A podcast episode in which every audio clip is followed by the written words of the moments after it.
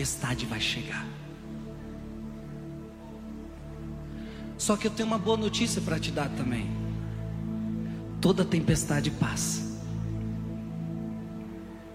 E Deus permite a tempestade para provar você. Olha, olha que o Frei vai te dizer: Deus permite a tempestade para provar a sua fé. Gente, quando tudo é fácil, quando tudo está bem, é fácil acreditar. É ou não é? Quando tudo está fácil, é fácil crer. Somente na hora da prova, somente na hora da tempestade, é que Deus pode ver o tamanho da sua fé. E talvez hoje você está passando por uma tempestade. Eu só sei de uma coisa: Deus está com você. E fique claro para você que quando Ele quiser, essa tempestade vai acalmar. Quando essa tempestade não estiver te fazendo mais bem, Ele vai acalmar para você. Basta que Ele fale, basta que Ele diga, e essa tempestade acalma. Você crê nisso? Olá pessoal, está começando o nosso 13 terceiro episódio do podcast Vale de Deus. É com muita alegria que hoje nós temos um entrevistado especial aí. Mais que especial. Mais que especial, exatamente. O diácono João Bonzanini. Mas antes de começar para fazer aquele suspense, né?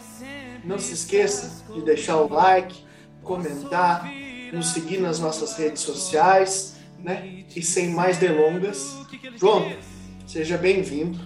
Muito obrigado por aceitar o nosso convite. Eu sei que você tem agenda corrida, tem compromissos não só aqui em Itapeva, mas também em outras cidades. Mas a gente fica muito feliz de poder contar com a sua experiência e com a, a sua amizade aqui com o nosso podcast, de compartilhar um pouco da sua experiência de vida em Deus para nós. E eu ia pedir para você aí, para quem não te conhece ainda, se apresentar para a gente. Fica à vontade. Olá, Christian. Olá, Marcos. É, eu sou o diácono João Bonzanini. É, é uma alegria, um prazer estar com vocês aqui, gravando esse podcast tão interessante sobre a palavra de Deus. Né? E é uma alegria também estar aí nas redes sociais sendo ouvido pelo nosso povo, por todos aqueles que têm acesso a, a esta mídia, que nós vamos evangelizando dessa forma. É, então, eu tenho 27 anos, atualmente eu moro em Itapeva, é, fui ordenado diácono no último dia 3 de setembro na cidade de Buri. A minha história, ela não é daqui de Itapeva. A minha família é natural da região de Marília, é de uma cidadezinha ao lado de Marília chamada Vera Cruz, uma cidadezinha que fica entre Marília e Bauru, uma cidade de 10 mil habitantes. Então, trata-se de dioceses diferentes.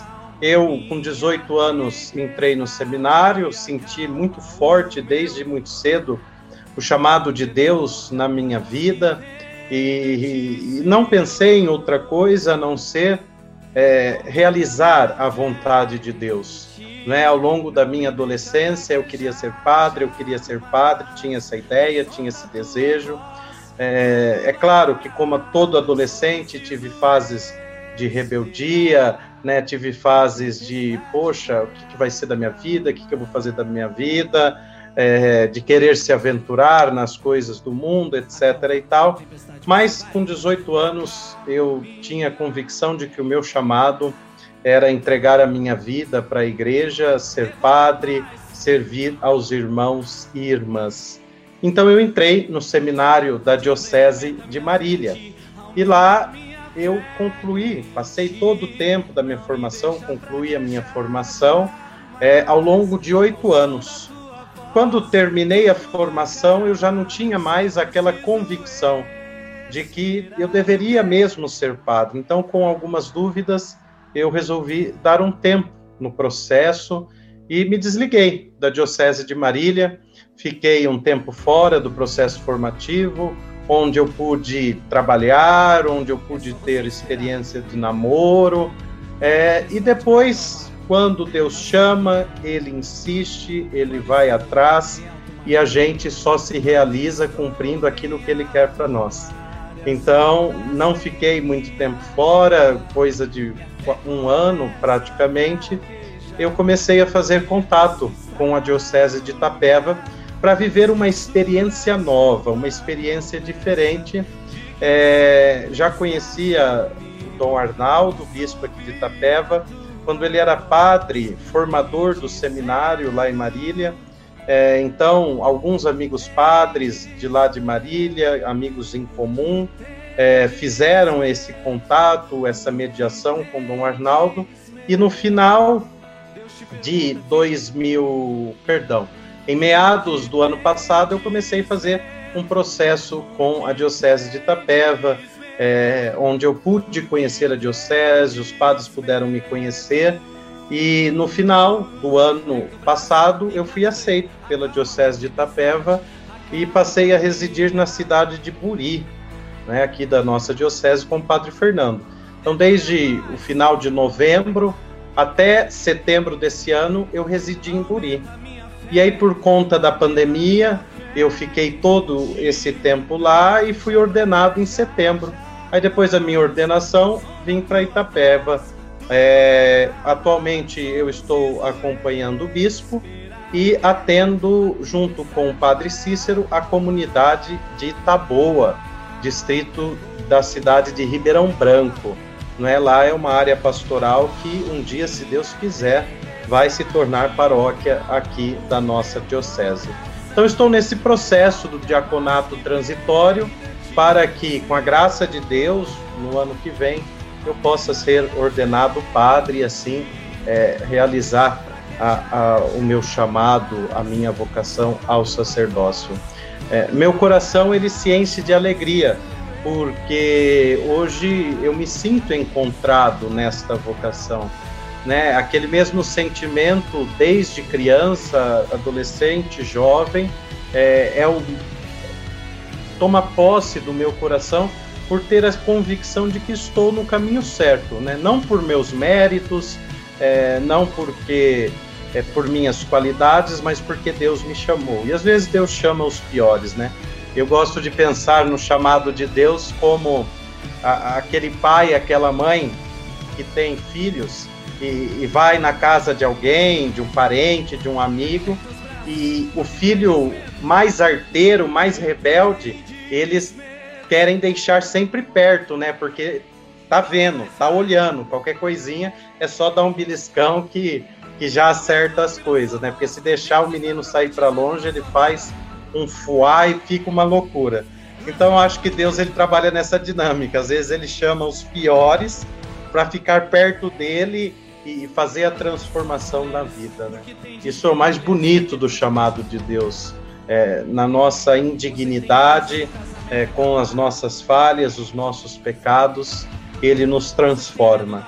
E a nossa recompensa, né, a nossa retribuição, digamos assim, não gosto da palavra retribuição, mas aquilo que nós damos em troca é a nossa vida, é a nossa resposta ao chamado de Deus.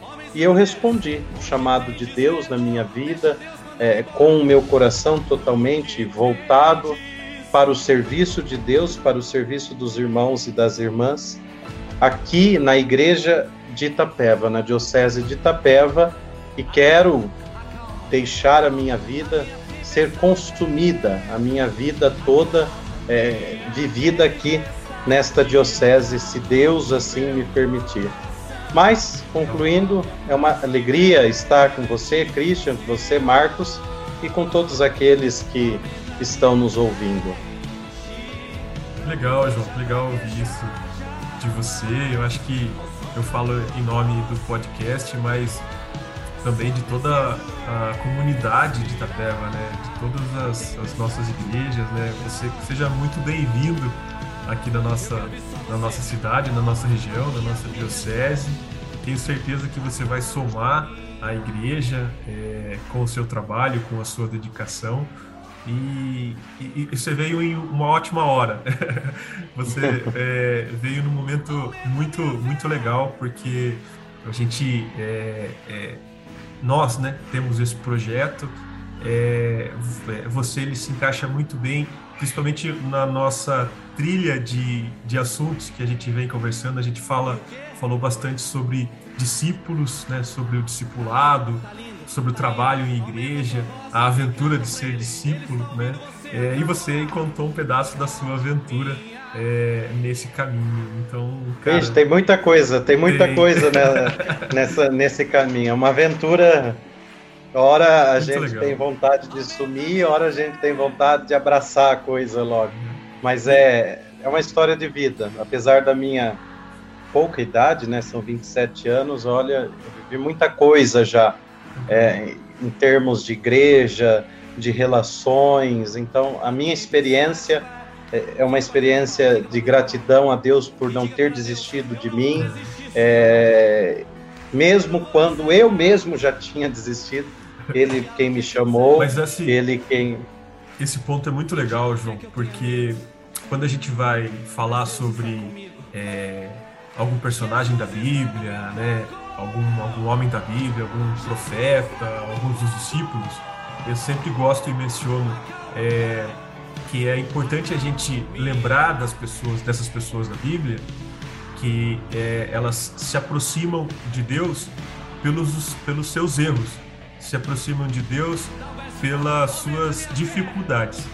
É, e aí quando você fala, né, eu tive um momento da minha vida em que eu desisti e depois eu voltei atrás porque eu tive certeza, cara, eu me coloco nessa situação também porque em hum. quantos momentos da minha vida eu tive algumas desistências, algumas situações. Então, cara, isso me aproxima de você, porque quando a gente olha um padre, quando a gente olha o Dom Arnaldo, quando a gente olha um padre da nossa paróquia, é, a gente é, fala, nossa, como é difícil ser essa, como essa pessoa. Né? E quando a gente olha para Jesus, fala, nossa, como é difícil ser como Jesus. Eu tento, eu tento. Mas aí a gente conversa com essa pessoa e fala assim, olha, essa pessoa ela tem algo em comum comigo. Né? É, e isso nos aproxima e fala, nossa, será que é possível então a gente ser discípulo? É, é, é, é nesse sentido. Então, obrigado por compartilhar essa, essa sua história e mais, né? E mais. Bom, eu vou fazer o, o, papel do entrevistador aqui, que acaba pegando os ganchos na história que gera curiosidade. Então, é uma curiosidade minha da tua fala. Como é que foi esse um ano aí que você saiu e deixou né, a, a vida religiosa e, e aí o que, que aconteceu nesse um ano que você falou assim, não, preciso, preciso voltar, preciso retornar? Eu tive uma experiência é, lá na, na, na formação, no tempo de seminário, onde eu me deparei com a ansiedade. E essa ansiedade, ela se tornou patologia, se tornou doença na minha vida. E da ansiedade eu tive síndrome do pânico, ataques de pânico, etc. e tal. Então era algo que, que foi me sufocando, que me sufocava, e quando eu terminei a formação, eu estava assim destruído, eu estava destruído. É, o emocional da gente, o psíquico da gente, ele grita, ele grita. Quando alguma coisa não está certo, como alguma, quando alguma coisa não vai bem, ele grita. E ali eu percebi, poxa, não, aqui não é meu lugar, é, eu preciso é, tentar uma coisa diferente, etc. e tal. Já não, já não estou me encaixando aqui. E aí eu fui, fiquei em setembro de 2019, eu deixei a formação e voltei para casa dos meus pais.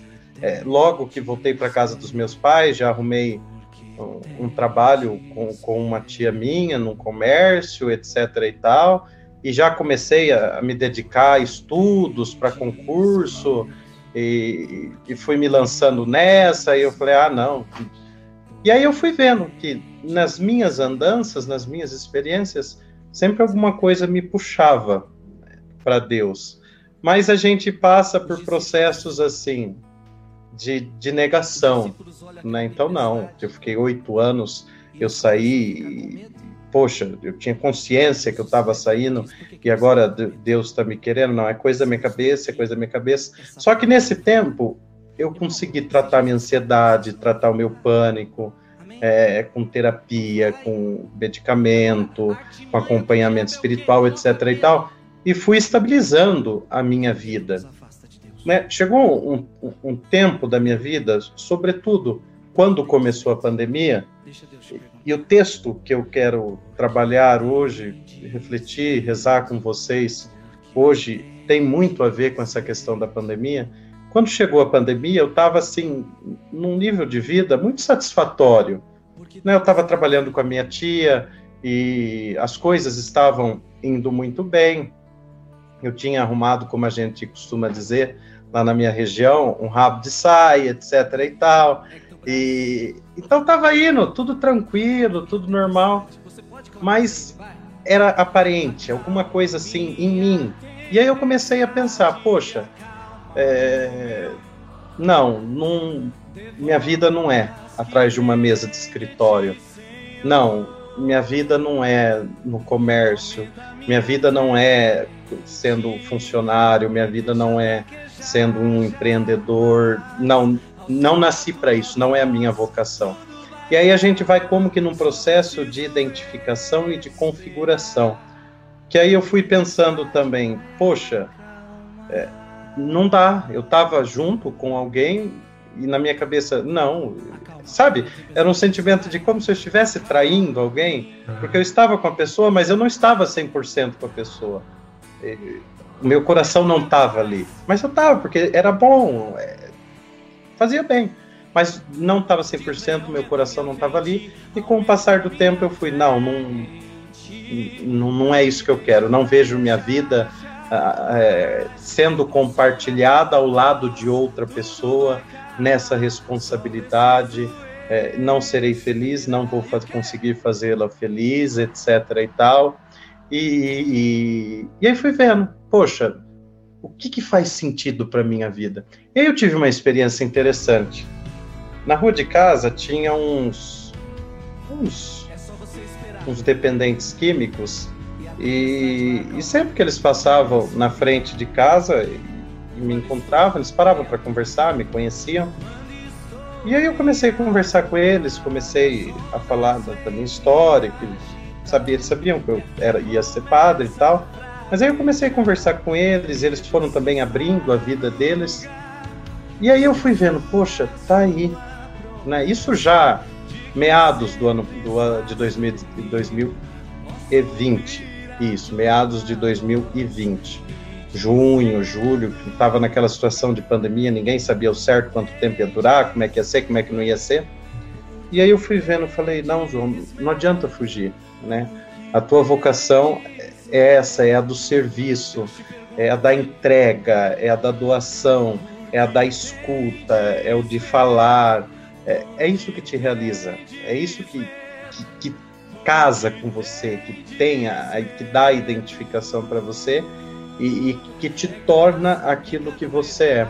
Mas eu ainda resisti, eu ainda relutei, né? Tanto que eu só comecei a conversar com Dom Arnaldo em, em julho, julho e agosto é, do ano passado, porque eu tinha naquela aquela concepção de que não, não, não posso, eu não, não é inconcebível para mim. Mas eu falei, fui nesse processo de identificação, de configuração, é, percebendo onde é que estava o sentido da minha vida. E aí eu, revisitando alguns estudos, eu me deparei com uma frase é, de um filósofo francês, ateu, que ele dizia o seguinte: um homem só é homem enquanto ele tem enquanto ele encontra um motivo pelo qual ele está disposto a entregar a sua vida né? É de Sartre. E aí eu comecei a pensar, poxa, eu não entregaria a minha vida num casamento. É uma questão de vocação. Eu não entregaria a minha vida é, numa empresa. Eu não entregaria minha vida em algo autônomo, etc. E tal. Onde que eu entregaria a minha vida? Na igreja, no serviço. né? Aí eu falei, ah, não dá para eu resistir, é algo mais forte do que eu. Aí, como o profeta Jeremias diz, seduziste-me, Senhor, e eu me deixei seduzir. É uma luta desigual, é uma luta desigual. Aí eu fiz como filho pródigo, pai, pequei contra Deus e contra ti. E eu encontrei alguém que, um, um pai que me acolheu de braços abertos e que me trouxe de volta a minha essência, ao meu chamado, é, a minha vocação. Mas foi assim uma experiência de muita oração, de muito discernimento e de encontro mesmo. Sabe, nos relacionamentos, a pessoa, sei lá, namora 10 anos, aí por alguma coisinha larga. Aí fica meses separado, quando não, semanas separado. Aí quando volta, já marca o casamento, já casa, porque percebe que a vida dela não faz sentido sem aquela outra pessoa, né? E às vezes acostumou tanto com a presença da pessoa que precisava fazer uma experiência sem e percebe que não, aquela pessoa é essencial, né? A minha relação com Deus, é, com a minha vocação foi mais ou menos nesse sentido, né? Foram oito anos no seminário, depois eu deixei a formação, fui repensar a vida e, e logo quando voltei, voltei ainda mais convicto daquilo que eu queria para minha vida, daquilo que Deus tinha é, é para minha história, para realizar na minha história. Então foi mais ou menos assim. E na infância, João, você falou que foi muito cedo a sua decisão inicial, que você queria ser padre. E nesse começo, para você assim, é, você tinha ali sua vida com seus amigos e tal. Como é que é visto para uma criança, né? Porque é, é, né, 14, 15 anos aí, você tá é criança ainda e você falar, não, você vale. Como é que era a reação do pessoal que convivia com você? Teve resistência? Você teve apoio? Como é que foi? Sabe o que é interessante? Que a minha avó conta que eu, quando tinha três anos de idade, eu virei para ela, tava, foi o ano de 1997, se eu não me engano, quando o Papa João Paulo II esteve no Brasil, no Rio de Janeiro, e estava passando uma missa, um evento lá com as famílias no Rio de Janeiro, no Copacabana. É, não, Copacabana não, no Maracanã, perdão.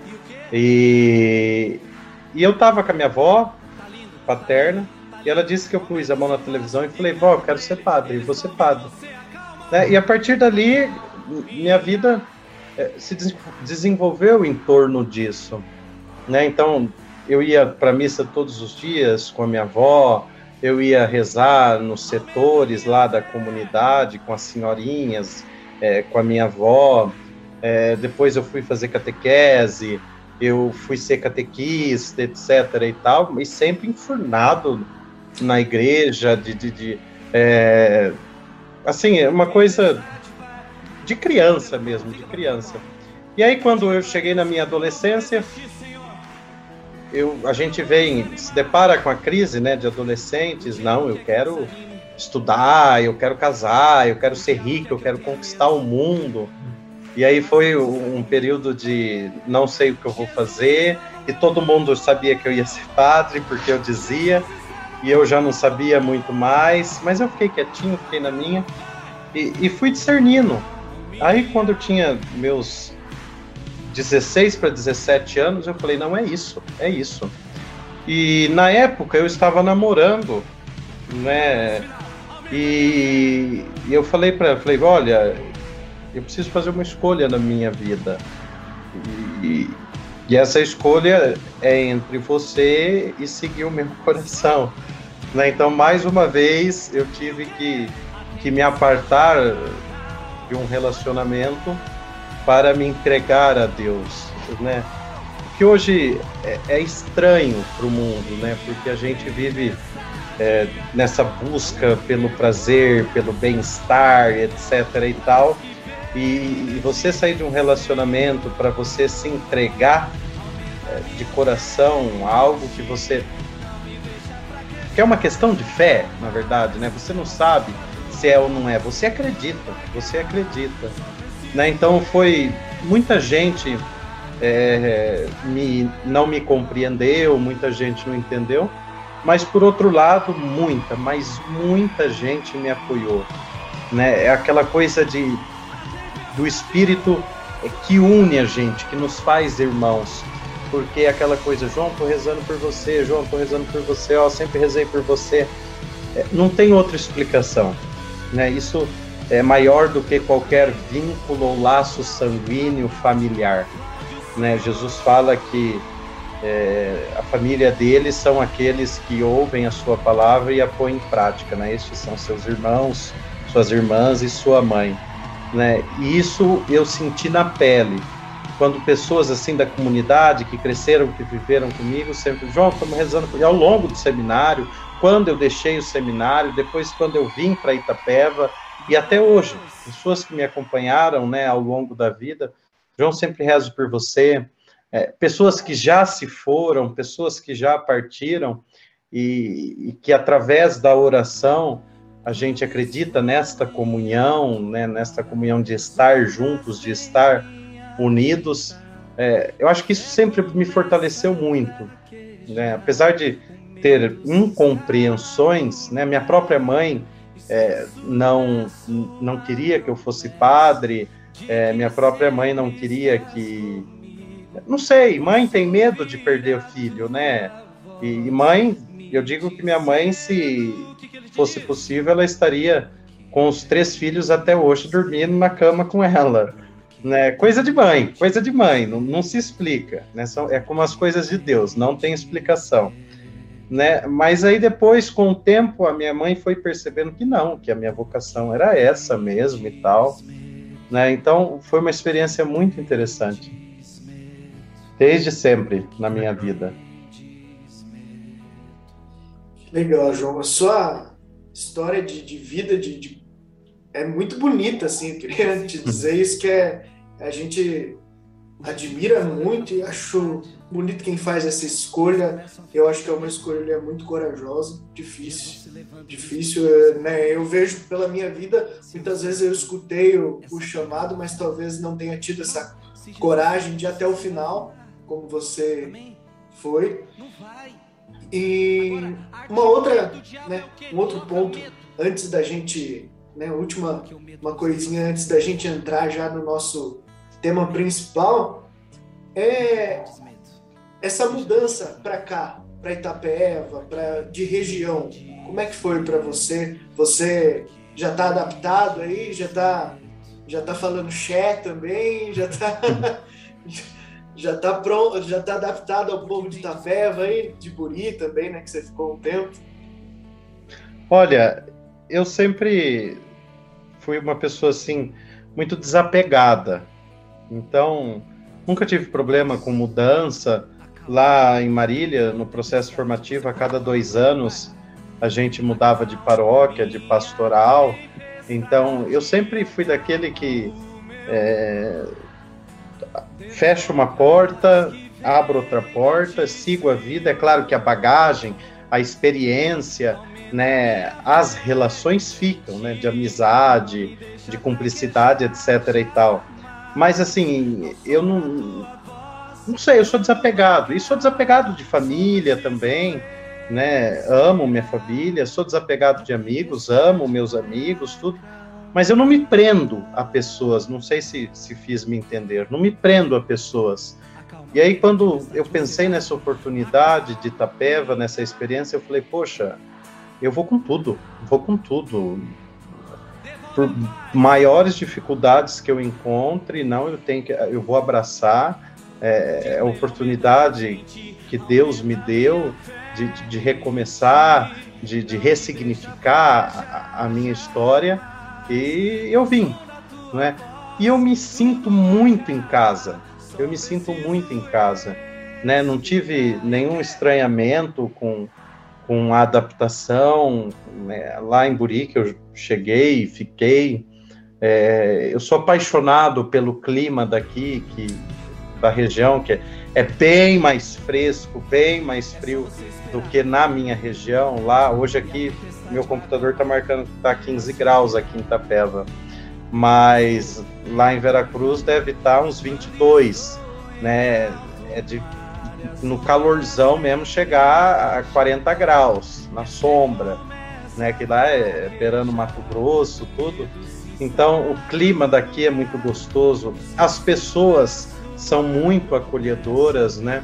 E mais uma vez eu digo que eu fiz essa experiência de fé, né? Tenho feito, continuado a fazer aqui em Itapeva, mas lá em Buri foi uma experiência muito forte de fé, porque eu cheguei é, como um estranho, um desconhecido, que sozinho, que sem família, sem, como diz a canção, sem lenço, sem documento, mas ali eu fui acolhido ali eu fui acolhido como um filho, né? E as pessoas me acolheram por causa da fé, né? Então eu vivi essa experiência de família, essa experiência de amizade ali em Guri, sem ter contato anterior com ninguém, sem ter vínculo sanguíneo, sem ter convivido com ninguém ali.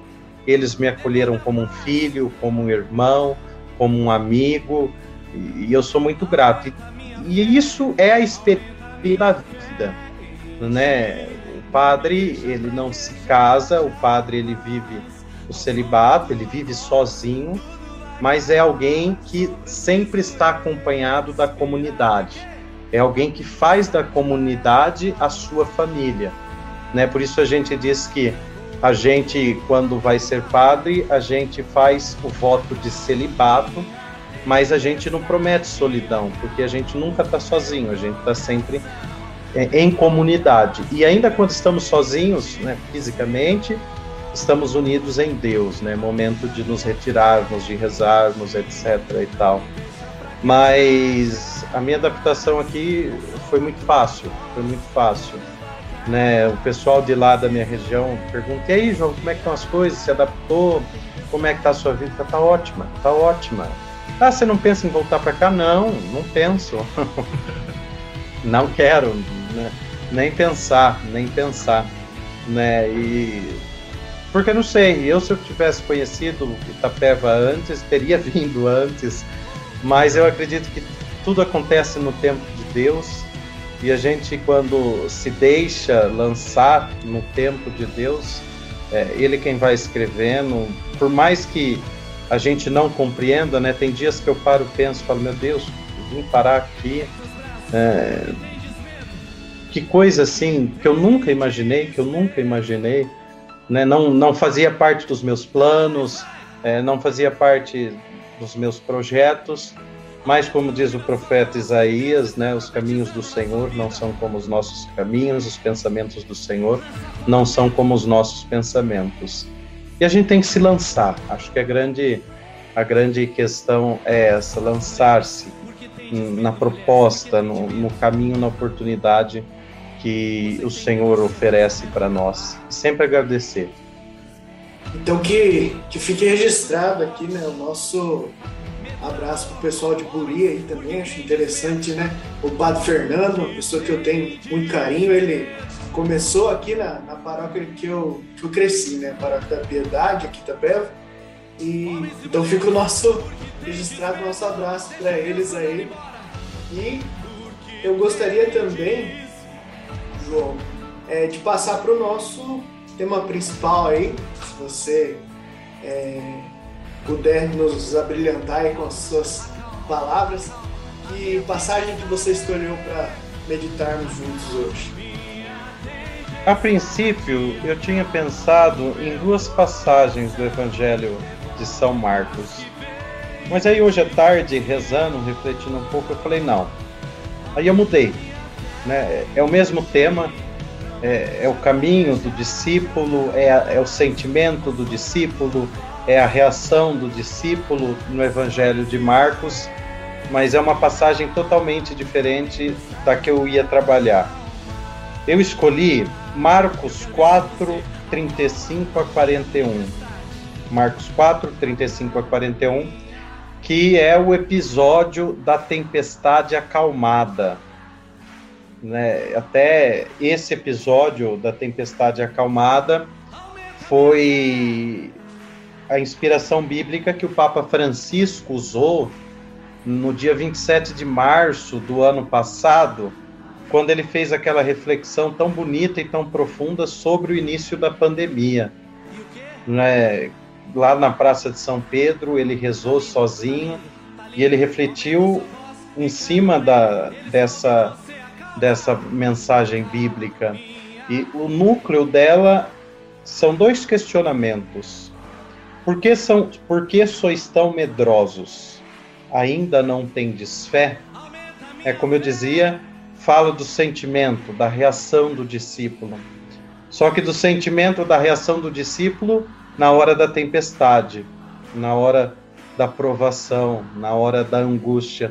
Porque muita gente, na hora em que é provado, na hora que a tempestade cai, é, o primeiro pensamento é culpar Deus e assim revoltar-se com ele, né? Quantos, quantos? Nossa, fulano, por que você não vai mais na igreja? Nossa, por que você não acredita em Deus? Não, porque é, Deus levou meu filho, é, porque Deus tirou meu emprego. É mais fácil, é mais fácil a gente achar um culpado. E é mais fácil a gente culpar Deus e, e virar as costas para Ele. Então, o que eu quero rezar hoje aqui com vocês nesse podcast é, é a reação do discípulo, é o sentimento do discípulo na hora da tempestade. Então vamos ler o Evangelho. Naquele dia, ao cair da tarde, Jesus disse aos discípulos: Passemos a outra margem. E despedindo a multidão, levaram-no consigo no barco, assim como estava. Outros barcos o acompanhavam. Surgiu então uma tempestade bem forte, que lançava as ondas dentro do barco, que se enchia de água. Jesus estava na parte de trás, dormindo sobre o travesseiro. Os discípulos o acordaram e disseram-lhe: Mestre, não te importa que pereçamos? E ele, despertando, despertando, repreendeu o vento e disse ao mar: Silêncio, cala-te. O vento parou e fez-se grande calmaria. Então Jesus lhes disse: Por que sois tão medrosos? Ainda não tendes fé? E tomados de grande temor, diziam uns para os outros: Quem é este que até o vento e o mar lhe obedecem. Palavra da salvação, glória, glória a vós, Senhor. A gente tem que ir como que destrinchando esse texto e entendendo a profundidade que ele traz em cada parte. Né? A primeira coisa que eu queria pensar com vocês é o seguinte: Jesus estava no entardecer de um dia em que ele havia se dedicado à pregação do reino de Deus. Né? Diz o texto bíblico: naquele dia, ao cair da tarde, isto é, no entardecer, quando estava escurecendo. Quando entardece, quando chega o fim da tarde, quando a noite já vem se pondo, quer dizer que o nosso dia foi cumprido quer dizer que, bem ou mal feito, mais um dia se passou, mais um dia se realizou. E aí, Jesus terminar assim mais um dia em que ele tinha se dedicado à pregação do reino de Deus, portanto, mais um dia de missão realizada. Né? E terminando o dia, ele diz aos discípulos: Olha, vamos para outra margem, é preciso ir além. Os discípulos entram no barco com o mestre para irem para outra margem. E aqui uma outra coisa. O que quer dizer? O que quer dizer esta outra margem? Passar para outra margem. É um convite que Jesus faz aos discípulos e que ele faz a cada um de nós. Vamos para outra margem. Mas para onde é que eles estão indo?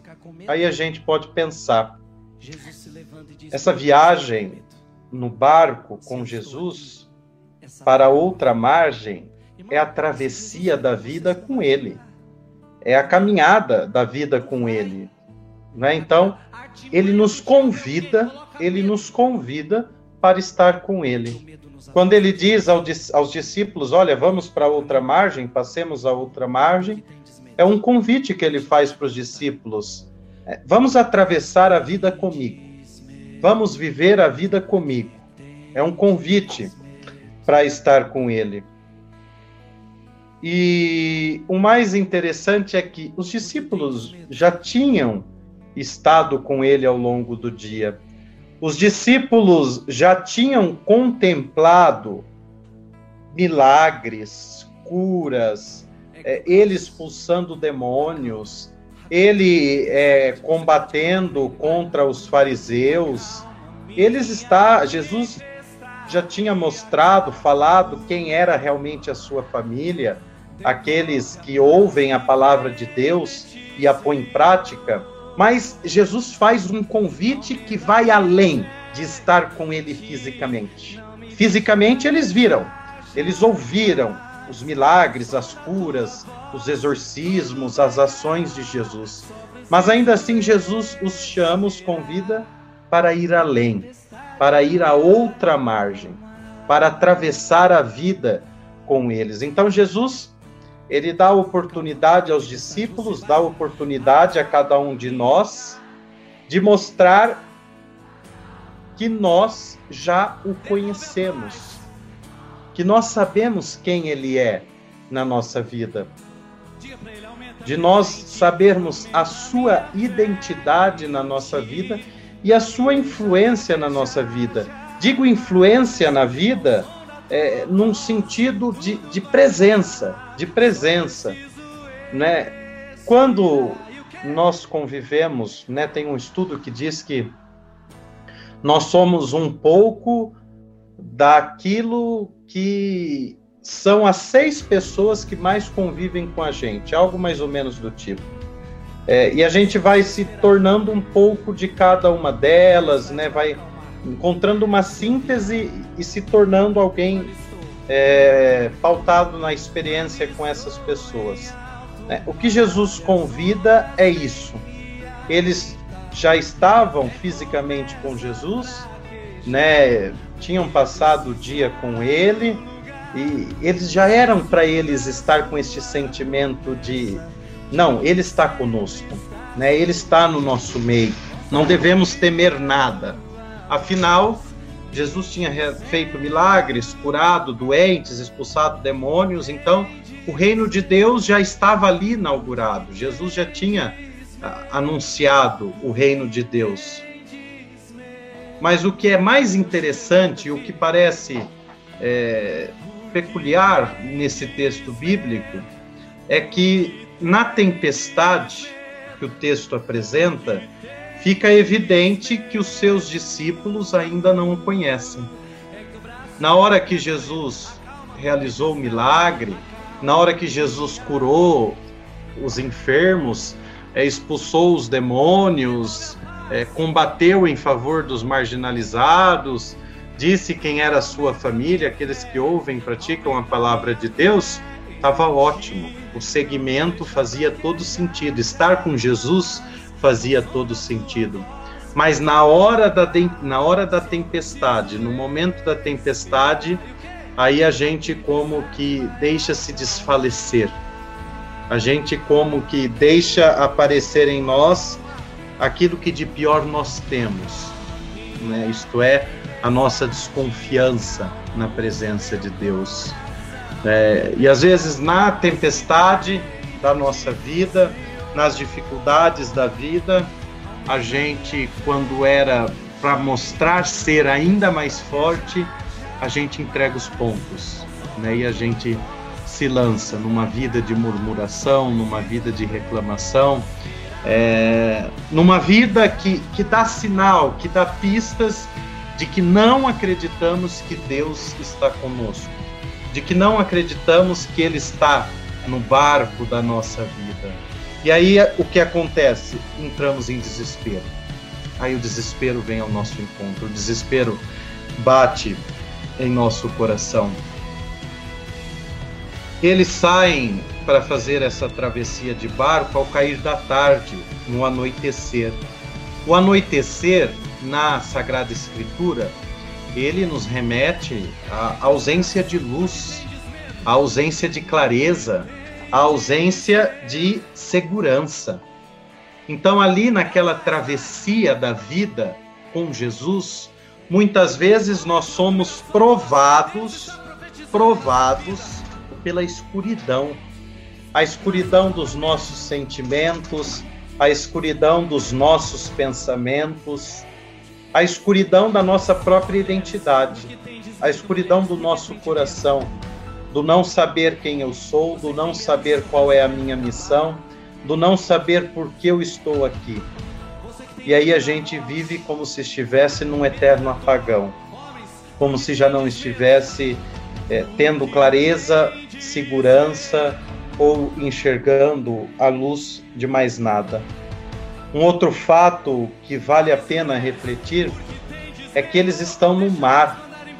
E, e na história da civilização de todos os povos, o mar sempre foi um sinônimo de lugar desconhecido. Por quê? Porque a gente não vê até onde vai o mar. A gente não consegue medir o mar. Né? A gente vê, vai à praia e quantas vezes a gente olha para o mar e fala, nossa, hoje o mar tá bravo, o mar tá forte, o mar tá puxando. Fala para os filhos, né, para as crianças, cuidado, o mar tá perigoso. Não, não vai no mar agora porque a onda tá puxando, etc e tal. Então, o mar traz essa, é, essa noção, essa ideia é, de falta de segurança, de falta de confiança. Né? Ali no mar, tudo é muito suspeito. Né? Você pode estar dentro de um barco, mas o barco vai estar sendo agitado pelas ondas, pela correnteza, etc. e tal. Nunca vamos estar parados. Nunca vamos estar parados.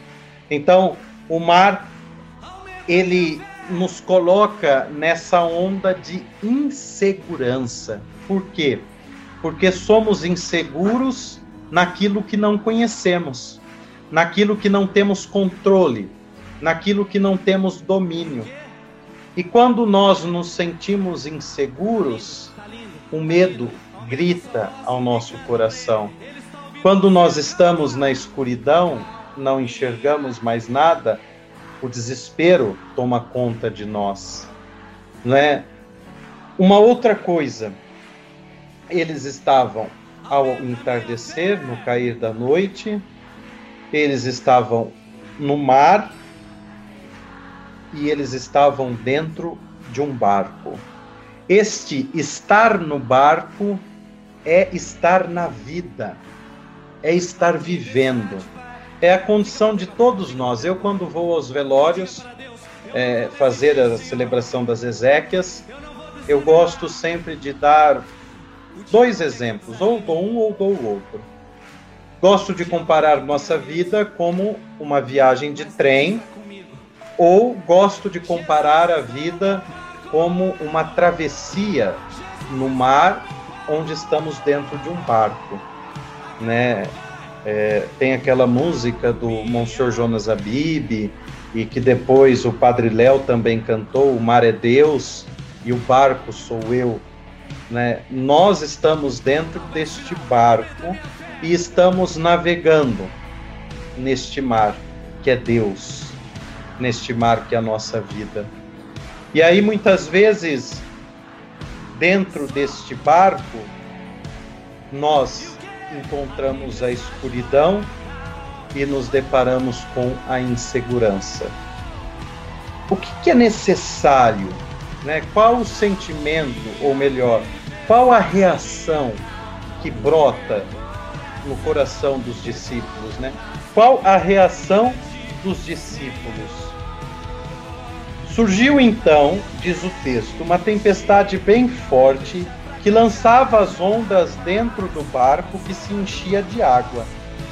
Os discípulos estavam com medo, os discípulos estavam angustiados, os discípulos estavam desesperados, os discípulos estavam se sentindo impotentes, os discípulos estavam se sentindo inseguros. Uma onda de terror se abateu sobre eles. E aí dessas desses adjetivos que eu falei aqui, quem de nós, quem de nós em algum momento da nossa vida já não se sentiu pelo menos com um deles? Eu já me senti em todos com medo, angustiado, desesperado, impotente, inseguro e aterrorizado. E acho que todos nós, na nossa vida, nos acontecimentos, sobretudo nas dificuldades, nas provações, na tempestade, já também nos sentimos assim, amedrontados, angustiados, desesperados, impotentes, inseguros e aterrorizados. É. Por quê? Porque mais interessante, João, é, só cortando você, só para servir de adendo, eu acho que é interessante. É, eles estavam todos nessa situação, só que a maioria deles eram profissionais da pesca. Eles sabiam o que eles estavam fazendo. E mesmo assim, eles estavam amedrontados, é, desesperados. Exatamente. Né? A Sagrada Escritura deixa claro que a maioria dos apóstolos eram pescadores. Sim eles estavam acostumados, aquilo era próprio do, do cotidiano deles, da, da, da, natureza deles. Estar no mar, estar dentro de um barco, era próprio deles. Então, como para a gente ver a dificuldade, né, a intensidade, melhor dizendo, da tempestade a tempestade estava tão forte, causava tanto medo, tanta angústia, tanto desespero, tanto terror neles, que mesmo eles sendo pescadores profissionais, eles se sentiram naquela situação de impotência.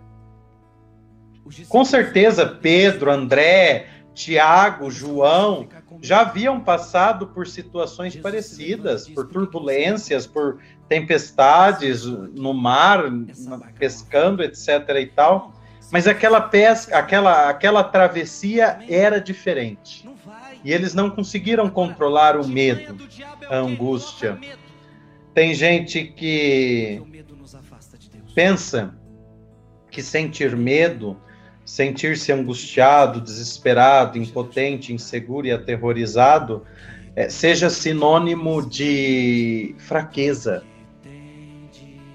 Então tem gente que se coloca num patamar de não se sentir assim, não se permite sentir assim.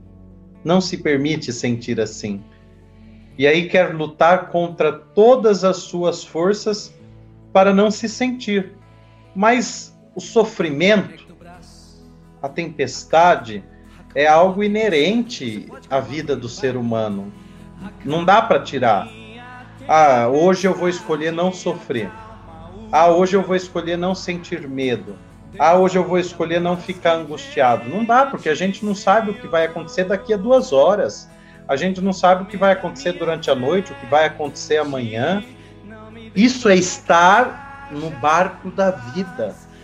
Isso é lançar-se no mar da vida com Deus. Né? Lembra, eu disse que esse estar no mar causa uma insegurança, é uma falta de confiança, é, deixa tudo, tudo muito suspeito, porque a gente não tem controle, a gente não domina. Porque é muito fácil nós dizermos, nós conseguirmos controlar uma coisa, e quando a gente controla, a gente é, como que eu posso dizer? A gente é, faz um processo de domesticação daquilo, né? Então a gente tem um controle daquilo, é como uma fera. A hora que a gente consegue domar aquela fera, pronto, acabou o medo, acabou o medo. É, a gente tem aquilo nas mãos, tá sob o nosso controle, né? Como a gente, não, tudo sob controle, fica tranquilo. Mas quando foge do nosso controle, quando a gente se depara com a escuridão da vida, com a insegurança dos nossos sentimentos, dos nossos pensamentos, a gente tende a sentir alguma coisa disso ou tudo isso. Medo, angústia, desespero, impotência, insegurança, é, o terror. Mas aí, esta foi a reação dos discípulos. Mas uma atitude, uma atitude mais controversa de pensar aqui e de entender com a razão humana é o comportamento de Jesus. Parece até é, engraçado, parece até irônico. Jesus estava na parte de trás, dormindo sobre o travesseiro. Retomo, mais uma vez. Surgiu então uma tempestade bem forte que lançava as ondas dentro do barco, que se enchia de água. O barco estava enchendo de água, o barco estava afundando. O barco estava afundando. Jesus estava na parte de trás, dormindo sobre o travesseiro. Jesus estava ali, tranquilo, sereno, descansando. E olha que interessante o detalhe que o texto bíblico coloca. Ele estava na parte de trás do barco. A primeira parte que afunda, a primeira parte que certamente estava se enchendo d'água, era a parte de trás. Então Jesus estava, a tempestade estava mais forte ali, onde Jesus estava. A água tinha mais água ali, onde Jesus estava. E ainda assim, diz o texto, ele estava dormindo sobre o travesseiro. Olha a sutileza do evangelista ao escrever isso. Ele estava na popa, dormindo sobre o travesseiro. Como que é difícil entender esse comportamento de Jesus eu, por diversas vezes na minha vida, as pessoas falaram assim: Nossa, mas tá difícil a vida. para tá. E parece que Jesus está dormindo. né? Ou quando a gente compara a vida mesma, mesmo com o barco, nossa, o barco vai afundar, e Jesus está dormindo. Né? Aquela coisa, poxa, e Deus não vai fazer nada, e Deus não vai agir. Né? Na pandemia nós, nós vimos muito isso. Por que, que Deus permitiu isso? É, por que, que Deus deixou que isso acontecesse? Por que Deus mandou isso para nós? Por que, que Deus não faz nada? Por que, que Deus não acaba com isso logo? Como se fosse um passe de mágica as coisas de Deus. Como se a fé fosse um passe de mágica.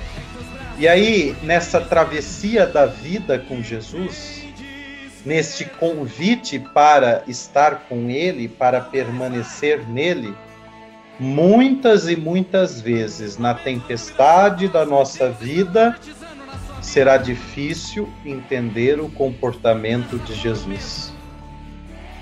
A dificuldade de entender o comportamento de Jesus era tamanha que só aumentou o desespero dos discípulos, e o aumento desse desespero é perceptível no modo como eles se dirigem a Jesus. Mestre, não te importas que pereçamos? É, não te importas quer dizer, o Senhor não dá a mínima para a nossa situação? O Senhor não está dando a mínima para nós? O Senhor não está dando importância nenhuma para nós? Né?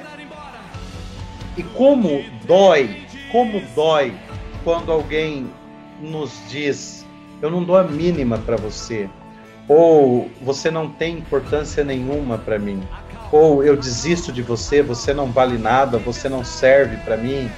É, quem já passou por essa experiência na família, com amigos, etc. e tal, sabe da dor que causa esse sentimento. Mas os discípulos estão ali dizendo isso para Jesus. Mestre, não te importa que pereçamos? O senhor não está dando a mínima o senhor não está vendo o que está acontecendo com a gente? Acorda, acorda, o que está acontecendo? Né? Às vezes a gente quer dar. É, a, quer dar o nosso, o nosso pensar, a nossa lógica de lidar com as coisas, a gente quer dar a Deus. Né? Mas Deus tem os seus caminhos, Deus tem os seus meios. É, e os discípulos, ao se dirigirem desse modo a Jesus, eles atestam o seguinte: olha, ele está ali dormindo, ele é indiferente à nossa vida. Quantos de nós já passamos por essa mesma experiência? Já trouxemos em nosso coração, em nossos pensamentos, esta mesma ideia de que Deus está indiferente à nossa vida, está alheio a nós, está distante da nossa angústia, é incapaz de nos salvar ou não quer nos salvar, não quer nos livrar da tempestade, da provação, do medo. E aí a gente, como os discípulos, nos dirigimos a Jesus. Mestre, não te importas que pereçamos? Não te importas que pereçamos? Quando nós nos dirigimos assim a Jesus, é porque nós deixamos o medo dominar o nosso coração, a insegurança dominar a nossa vida, a escuridão dominar os nossos sentimentos. E aí falta fé, falta esperança, falta amor. O Papa Francisco, nessa ocasião, é, no início da pandemia, ele disse uma coisa comparando a pandemia como uma tempestade em que a humanidade estava atravessando, ele disse uma coisa que eu achei assim fabulosa e eu trago para minha vida, para que sempre na hora da tempestade eu consiga voltar o meu pensamento para Deus a partir desse, dessa ideia. Diz o Papa: a tempestade desmascara a nossa fraqueza e deixa a descoberto as falsas e supérfluas seguranças da vida. A tempestade desmascara a nossa fraqueza e deixa descoberto as falsas e supérfluas seguranças da vida. A tempestade desmascara a nossa fraqueza.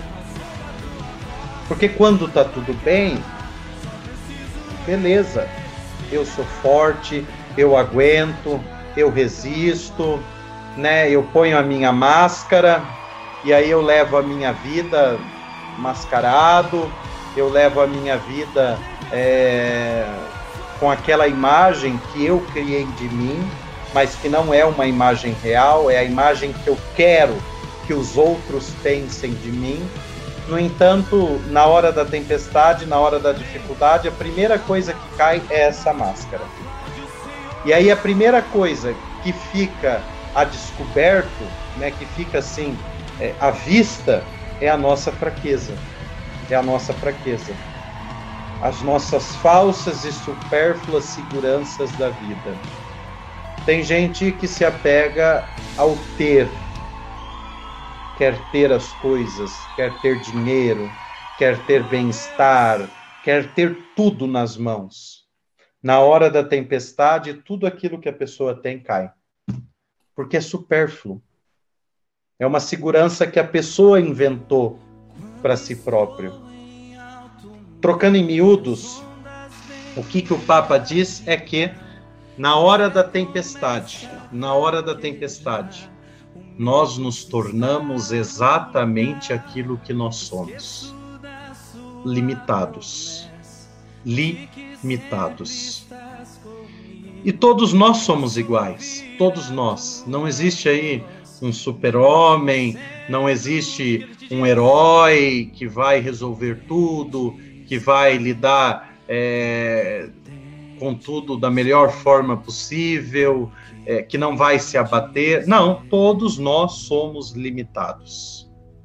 Mas o que nos levanta desta condição de limitação o que nos torna melhores ou o que nos faz vencer, passar a tempestade da vida, é ter a certeza de que ninguém se importa mais de nós do que Deus. Ninguém se importa mais de nós do que Deus. É ter a convicção de que ele nos ele cuida de nós, ele protege nós ao longo da vida, ao longo da travessia. E aí por isso ele, quando Jesus, quando acorda, diz aos discípulos: Por que sois tão medrosos? Ainda não tendes fé? É, eu não estou aqui. A minha presença é o suficiente. A minha presença te basta. Você não precisa fazer mais nada. Não é como a gente canta naquela música antiga, nos velórios ou nos funerais, é, se as águas do mar da vida quiserem te afogar, segura na mão de Deus e vai.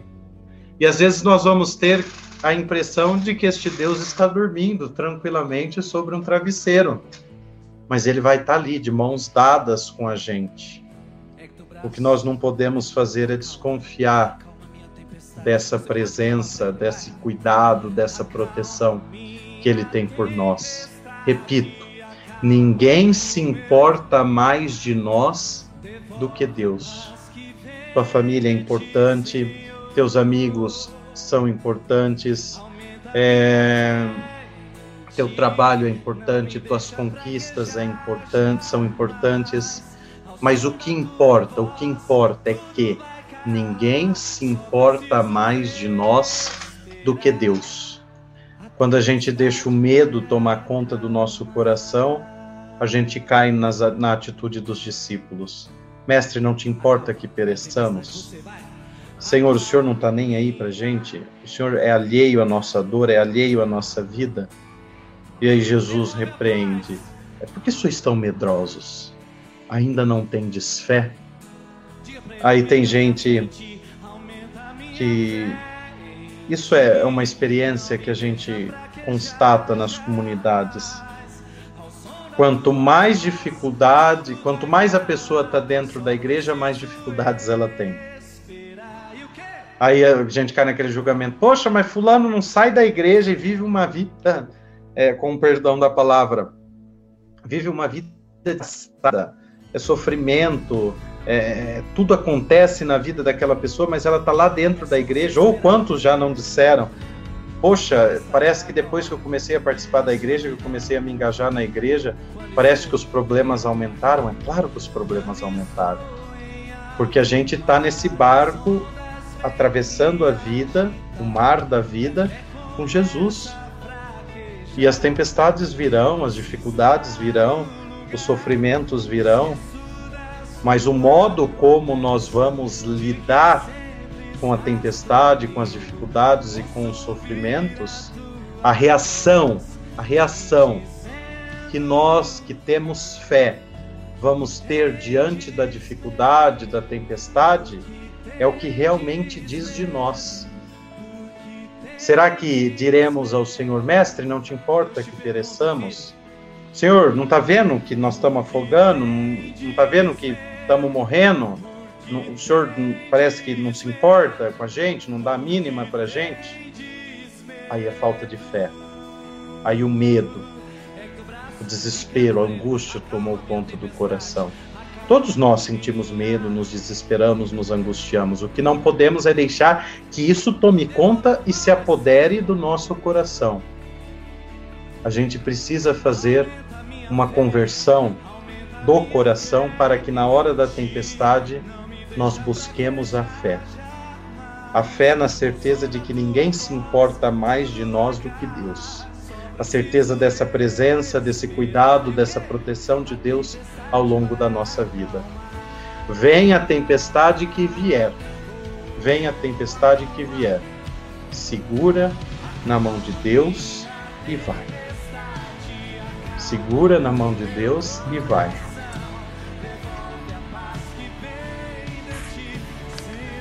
Sabe, essa, essa passagem que a gente está meditando hoje, eu acho muito bonito e eu fico sempre pensando que as histórias, principalmente do, do Novo Testamento, dos Evangelhos, são histórias que foram primeiro vividas e recontadas várias vezes para depois ser escritas.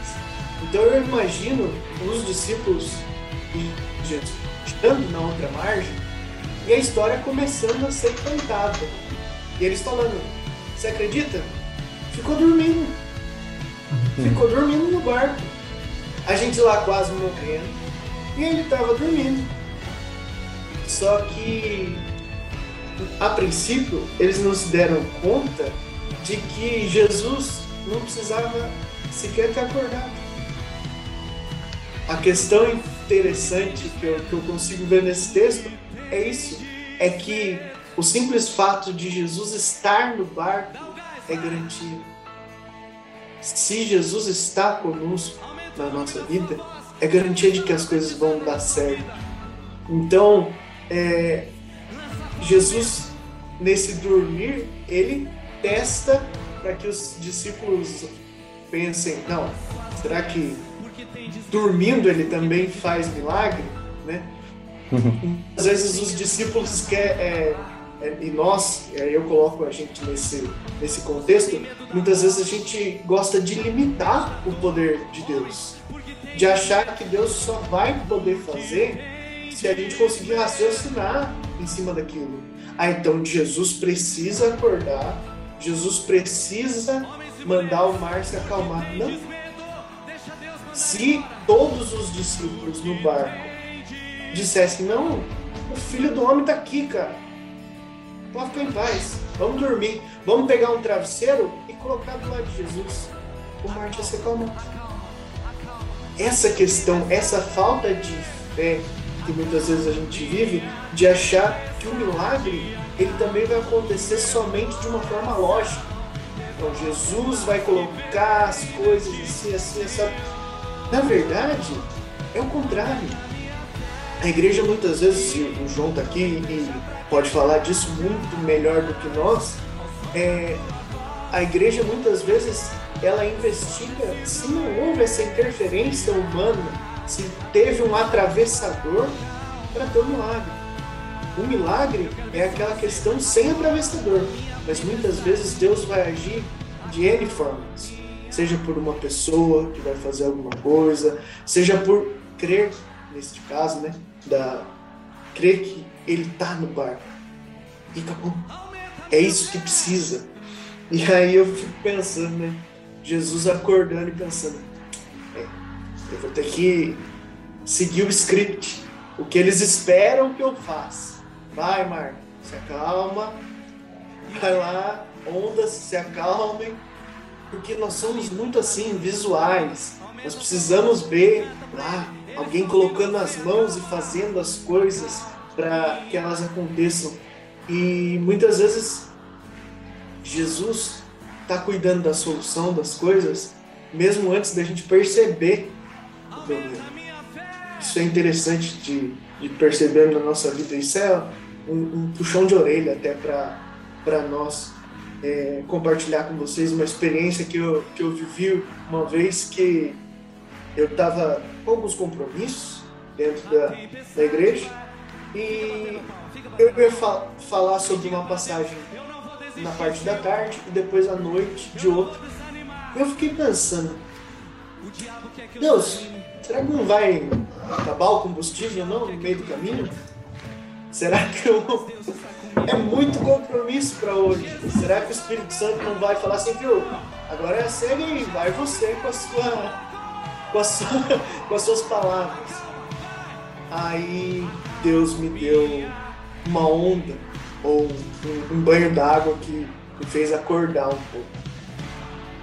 E veio a mensagem muito forte na minha cabeça. Ele dizendo assim: Eu te dei o carro, eu te indiquei a estrada, eu te coloquei no caminho. Você acha que eu vou deixar que você fique sem combustível? eu te coloquei no barco. Eu falei para você para onde você tinha que ir. Eu tô no barco. Deixar as coisas simplesmente naufragarem. Às vezes nós precisamos ter essa, essa confiança. E aí, Cris, você tem pra. Legal. Olha, é, a gente foi pego de surpresa. Mas a, a palavra que o João compartilhou com a gente, acho que ela, ela é muito é, oportuna, né? A gente vem de um momento é, que a tempestade está bem, bem turbulenta em diversos momentos a gente faz como os discípulos, né? Pede ajuda, pede ajuda. Será que, será que ele está dormindo? Isso é muito muito coerente com o que a gente vive, né? Mas eu acho que da, um dos pontos importantes, né, que a gente pode pescar pescar dessa palavra é, é, é, entender que Jesus ele está com a gente. Né?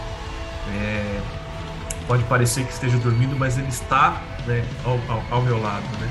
É, carregar isso consigo faz com que o caminho se torne um pouco menos dolorido, né? um pouco é, a chuva seja um pouco mais branda, apesar de parecer uma tempestade gigantesca. Né? Então entender que Ele é, é, é tá do nosso lado, que Ele é o responsável né, é, para que esse mar se acalme em algum momento, né, faz com que a gente trilhe um pouco melhor esse caminho. É, é, é interessante de pensar que a relação de, de Jesus com os discípulos né, tem muito a ver com um, um treino, digamos assim, é, de como vai ser a vida desses discípulos quando ele se for.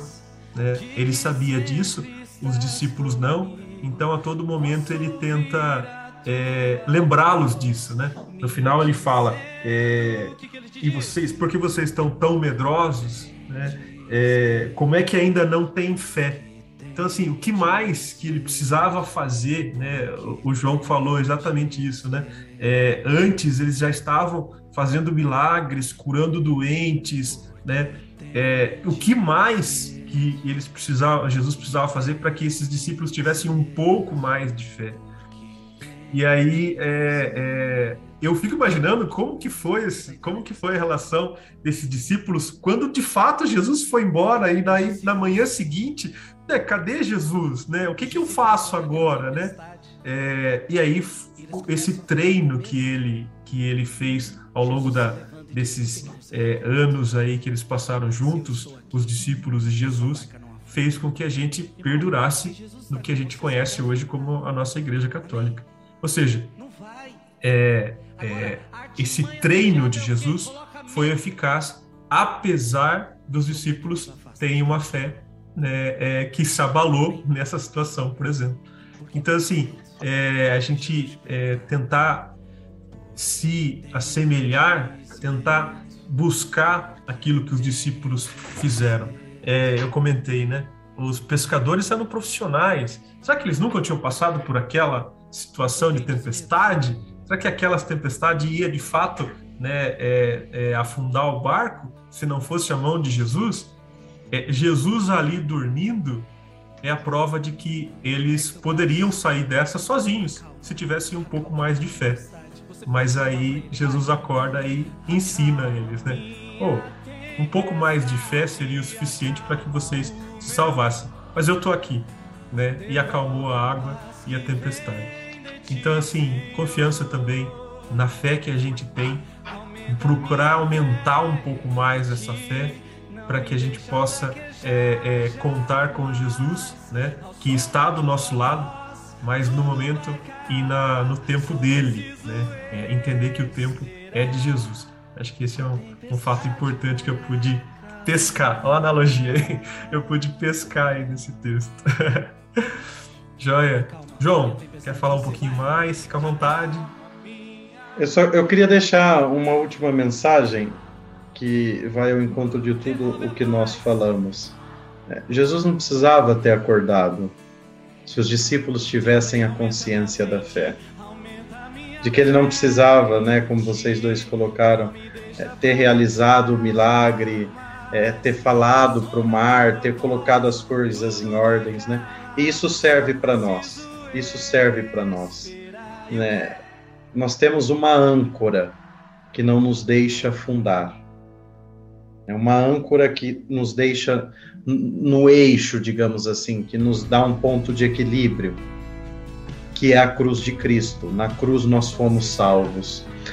Nós temos um leme, que é aquele que conduz o barco, é aquele que direciona o barco. Na cruz de Cristo fomos resgatados. Este leme é a cruz, esta âncora é a cruz. E nós temos uma esperança, né? A isso o Papa Francisco vai dizer: não nos deixem que roubem a nossa esperança. Não deixem que roubem a nossa esperança. Na cruz de Cristo, nós fomos curados e abraçados para que nada nem ninguém nos separe desse amor redentor. Maravilha, maravilha. Gente, a gente está encerrando o nosso podcast Vale de Deus. Eu gostaria de convidá-los a que nos seguissem nas nossas redes sociais. Né? Nós estamos no Facebook, estamos no YouTube, estamos na, no Instagram, estamos no TikTok. Além das plataformas de música, Spotify, Deezer, Google, Apple, tem um monte de lugar. Procura Vale de Deus, Vale com dois L's, é, para que você possa ouvir e compartilhar um pouquinho da palavra. Hoje a gente recebeu o Diácono João, um cara excelente. Eu tenho certeza que a gente vai conversar muito mais e a gente vai se encontrar também muito mais com ele para que a gente possa crescer um pouco mais na nossa fé e poder divulgar um pouco mais também a palavra e o amor de Jesus Cristo. É, então, vou passar para o João para que ele possa divulgar também como que a gente faz para entrar em contato com ele. É, ele faz um vídeo diário, né, de meditação sobre o Evangelho do dia e ele faz a homilia muito legal, muito enriquecedor. Eu tenho certeza que, que você, escutando e compartilhando também o conteúdo do João, vai, vai crescer na vida também. Como é que faz para achar você, João? Quem quiser né, escutar as homilias diárias, é só ir lá no Facebook, Comunicação Diocese de Itapeva, ou no meu Instagram pessoal, é, arroba joão.bonzanini. Arroba joão.bonzanini. Depois a gente põe também na, na descrição aqui do nosso podcast. Tá bom? Gente, muito obrigado. Foi um prazer falar com vocês. Mais uma vez, Marquinho e, e o Diácono João. Muito obrigado mesmo, tá? Um abraço, até mais. Um abraço, pessoal. Até mais. Valeu. Valeu. Tchau, tchau.